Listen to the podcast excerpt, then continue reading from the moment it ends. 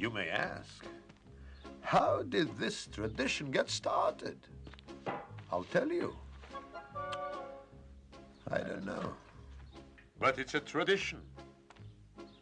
And because of our traditions, every one of us knows who he is and what God expects him to do. Hello, everyone, and welcome to Let's Talk Torah. I am Rabbi Tzvi Jacobson with NM Streamcast, and we'll spend our time talking Torah, learning stuff, and having fun while we learn. Oh, that's better. Whoa, that was loud. Okay. Now that I got interrupted because I couldn't hear myself, um, you can always send your questions and comments to our mailbag at let's talk Torah at gmail.com, and of course, I will answer as many as I can. So, this week, I had uh, just a personal great story. If you're a parent, it's a great story. So my son comes over to me all excited. He has a question. And he asks me the question, and it happens to be an excellent question. It also happens to be a very famous question, which we're going to get to um, as we progress through the show. But I didn't answer him. It w- it's such a good question that sometimes it's worth allowing person, child, whoever, to enjoy the great question. I do it in my classroom all the time. Boys will ask me a question, and sometimes the answer is easy, sometimes the answer is more complicated. And they don't even understand what I'm talking about when I give the answer, which is not the point. Sometimes the point is to train our children to ask probing, deep, intelligent questions. And the best way to do that is when they ask a good question.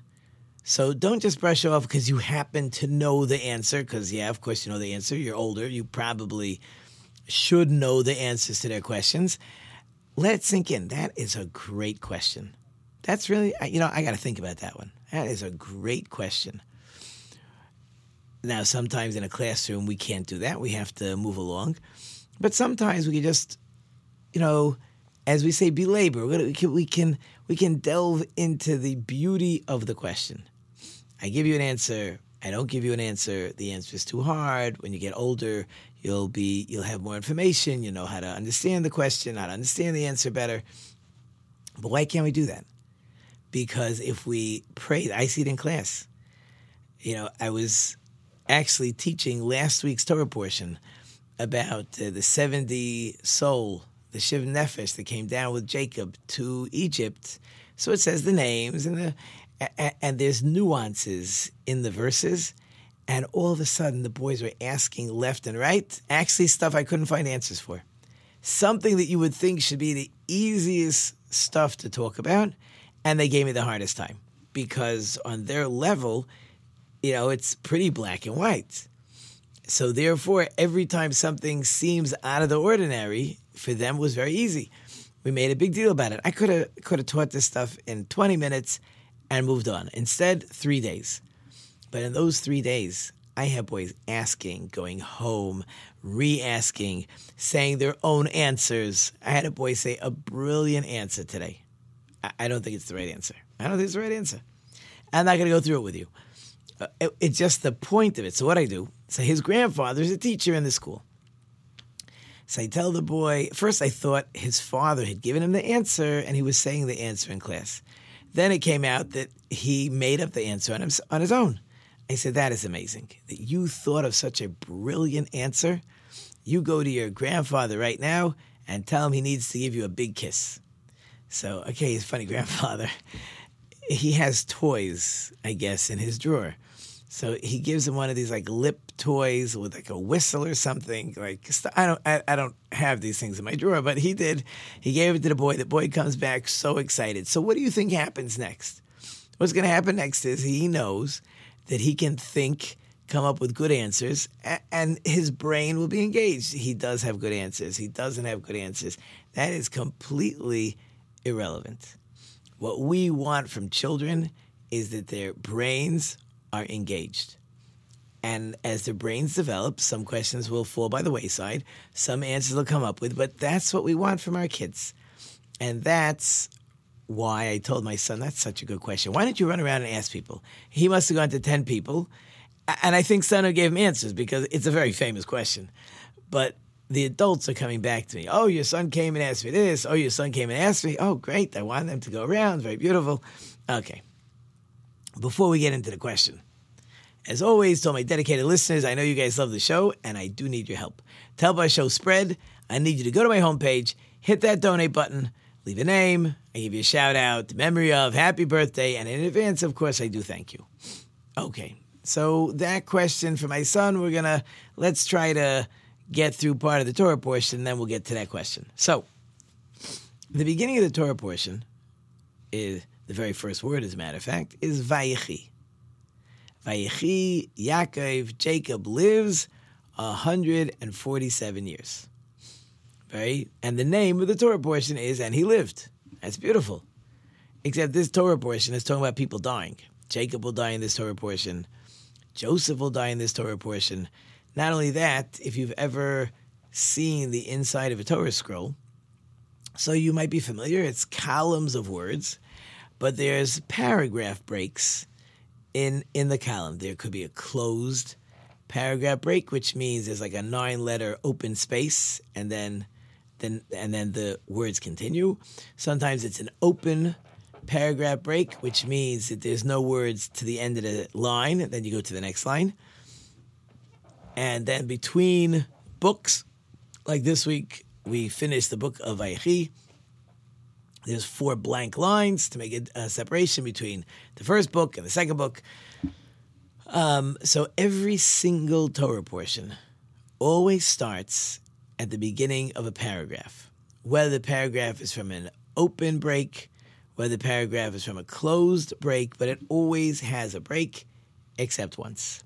And that once is this week's Torah portion. Why? Because since Jacob is going to be niftar, he's going to die in this week's Torah portion. So, um, so the Torah sort of says no opening, closed. Like the Jewish people's eyes were closed because we are losing Jacob, we're losing the last of the forefathers. And that's something that is that is going to make being in the exile in Egypt for the next uh, 200 plus years, or by the time he passed away, it's 190 something years. That is something traumatic. And the Torah points this out by making a break. So clearly, the death of Jacob is a big deal. As a matter of fact, you go through the Torah portion, there's a lot of time spent on the death of Jacob. And the very end of the Torah portion tells me that Joseph dies. So why is the name of the Torah portion? And he lived. I mean, it's true. It is the first word, but that's not good enough. We have other places where we don't use the first word to name the Torah portion. The Torah portion of Noah is not the first word in the Torah portion. Um, the Torah portion of Miketz, there's many where the first word is not automatically the name of the Torah portion. Usually it's in the first verse, but it's not automatic. So why is this the name? So I thought about it. So there's a beautiful Mesilas Yesharim, which I'm sure we've mentioned numerous times. And Mesilas Yesharim, uh, oh, not supposed to play with toys over here. And the Mesilas Yesharim says he wants to know what is a person's goal in life. Well, I'm here in life. What is my goal? What am I trying to accomplish with life? What am I trying to do? So the Mesilas Yesharim says, think about it, right? This is really a very basic, thoughtful question. If you think that this world is it, there's nothing after this world, there's no purpose in this world, then you're right. So eat, drink, and be happy because who cares, right? What's nothing's changing. But if you believe that there's a world to come and there's a God, so there's got to be a purpose to this world so what is it? It can't be to have a big bank account. It just can't be. I should be a good person. Why? Right? I, I should help people. Yeah, I should, but but why? What what is what is my end goal? Sometimes we have to first know the end goal. And when I know the end goal, then I can understand everything I'm trying to accomplish. So Mesilas Yesharim says the end goal in this world is I want to be close to God I want to be close to God. That is the end goal. Why do I want to be close to God? Okay, s- spiritually, I will benefit, I will enjoy, I will bask in the glow, a- a- anything you want to say. But the question is, how do I get close to God? Well, it would make sense. If you want to get close to God, you should be godlike. As God wants, God is kind, you be kind. Right? Then God says, okay, we, we got a connection. There's something here that we relate. God is charitable, I have to be charitable. We relate. God tells me the commands he wants me to keep. Okay, I'm listening to God. This is the blueprint. So at the end of the day, when now how do you know what's good? Okay, that's a conversation for another day. But basically, God tells you how, and it's not for me to decide what's good. I'm just a human being. How should I know what's good? So God lets me in on the secret of what's called good. That's what his whole book is all about. Do you want to know what's good? Read the book. Right? That's that's the simplest, easiest way to figure out what God wants from you. So by following his book, following his commands, um, acting like God. So then, then I have a connection. I have a connection. So I'll be I'll be closer to God when I leave this world. That is the goal. So now, if that's the goal, and that goal should, could, would, will take a lifetime. So it is true. Jacob is dying in this week's Torah portion. It is true. Joseph is dying in this week's Torah portion. But they lived. Their life was a life of living because they did what God wanted. Everything they did, their whole life was focused to do what God wants, to become closer to God. Okay, so if you did everything you were supposed to do, now you've reached the end game. You've gone ahead. You've you've had a a life full of giving, of being godlike. So now you're gonna become closer to God. Well, then that's living. In other words, let's not let's not confuse like life. Like if life is only the, you know, 70, 80, 90 years a person is in this world, some people less, some people more. So that's so okay, that's pretty, you know, in the scale of things, it's not very long. Right? Living is going to mean that my soul will connect to God for eternity. Eternity is a very, very long time. I cannot tell you how long because there is no answer to how long eternity is. Then, then the word doesn't make sense. But with that, uh, make sure the computer is behaving properly over here. With that, now I think we can move along to my son's question and a very clear, clean answer. So, in the Torah, there's different words used for dying. Misa is a word. By great people, the word Vayigva is used multiple times. There's a phrase, Vayasav el Amov, something like this. Vayigva, we generally translate, he died quickly. Vayasav el Amov, he was gathered into his people, generally means that the person's soul connects with the with the parents' souls in heaven. And then there's the word Vayamas. Vayamas means die. The problem is, generally speaking, the word Vayamas is used every time somebody dies. That word was not used when Jacob dies. It says Vayigva, which means he died quickly. It says he was gathered into his people. Okay, his soul gathered is in with the with Avram, with Yitzchak. But the word Vayamas is uh, missing. So Rashi says the most famous phrase, if it doesn't say he died, must be Jacob didn't die. So I asked my class today, I said, that's ridiculous. So you mean Joseph embalms his father when he's alive?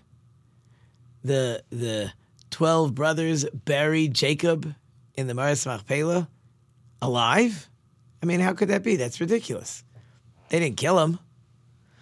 And I will not tell you some of the answers my class tried to tell me that, well, he was alive, but he wanted to be buried alive. I said, come on.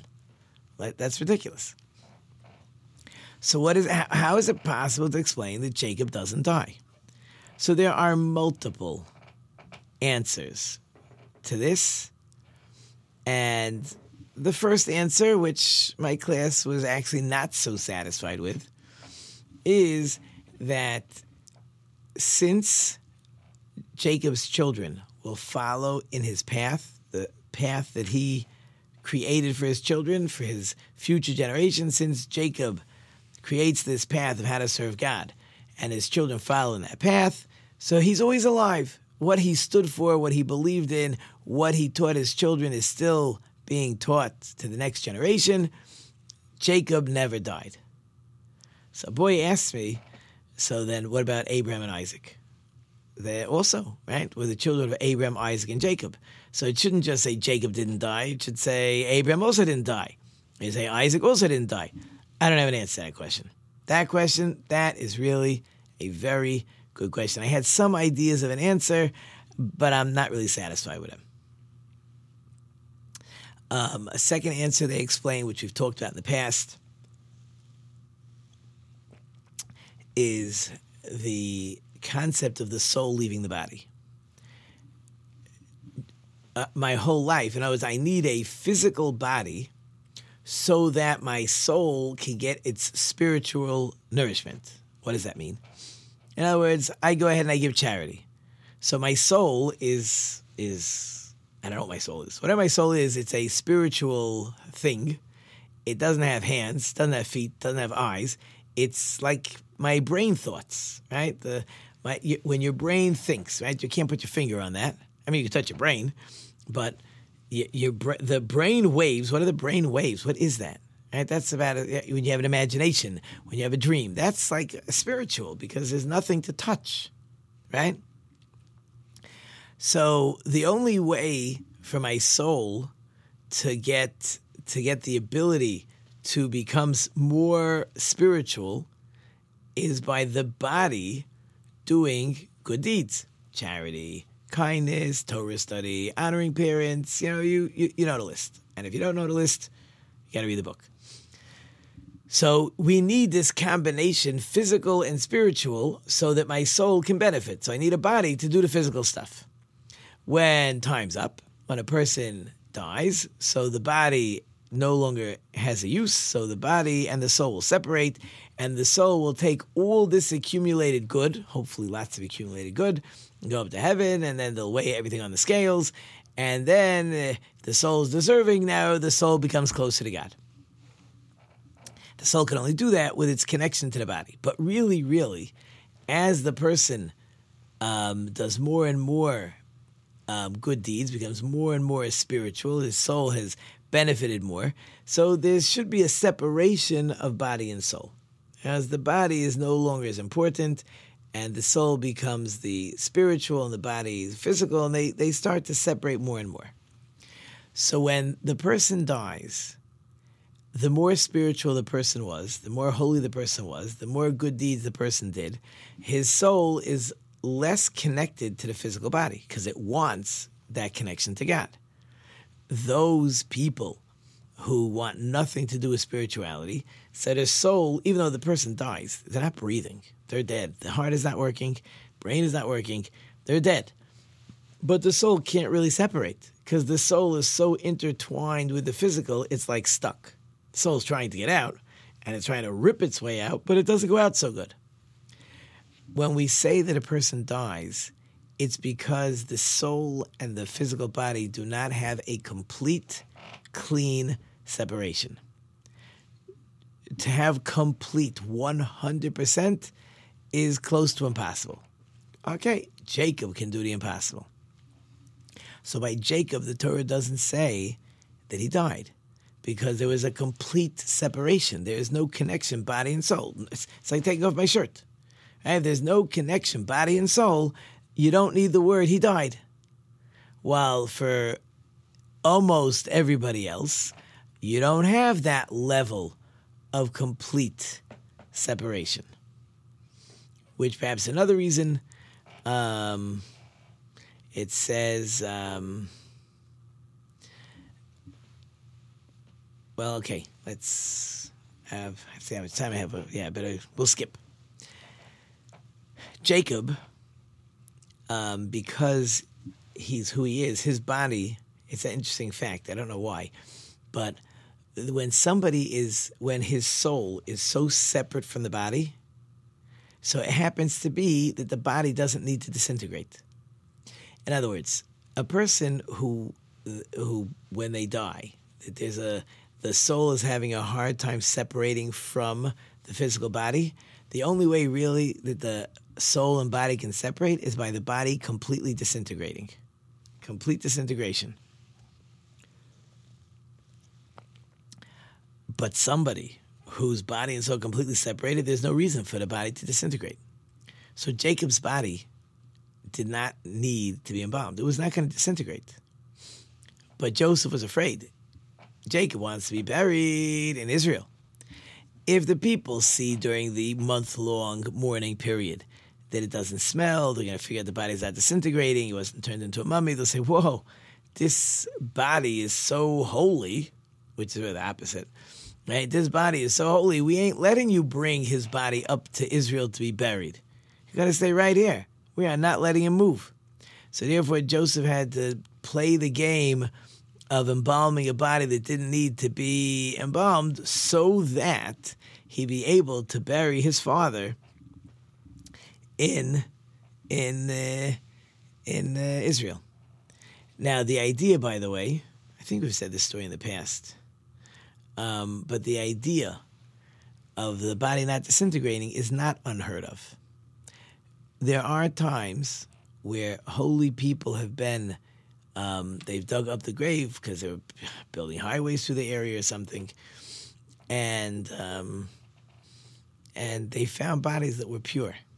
One of the more famous stories, very unusual story, but they they um, they were digging and they found a body in a Jewish cemetery, but clothed like a priest which again didn't make sense because it's a Jewish cemetery. So why is a priest being buried there?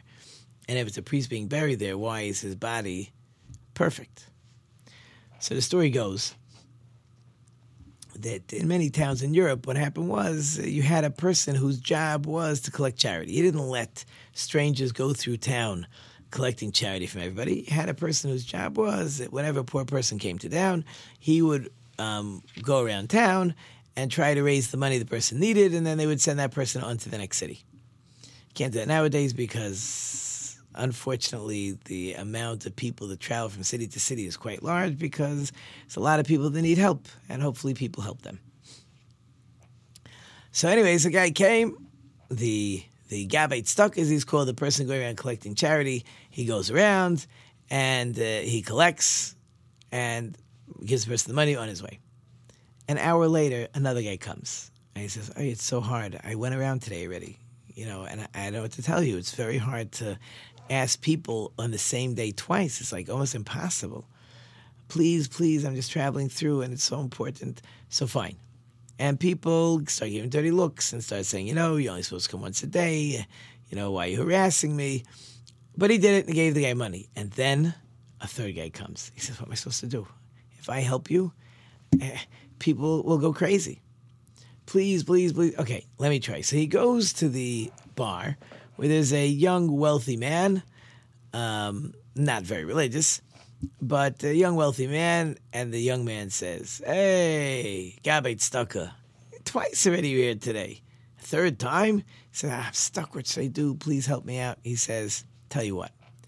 How much money do you need? He told him the amount. He says, We're going to wake up this sleepy town. I got this monk's, this priest clothing. You put it on.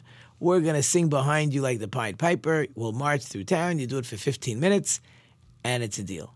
I didn't know what to do. He's so embarrassed, but he says, fine, I'll do it. He does it. He goes through town and they dance, and he's beat red, and people are yelling at him, You're embarrassing your position. How could you do such a thing? He didn't know what to do. Anyways, when they finish their 15 minutes of marching, uh, it's over.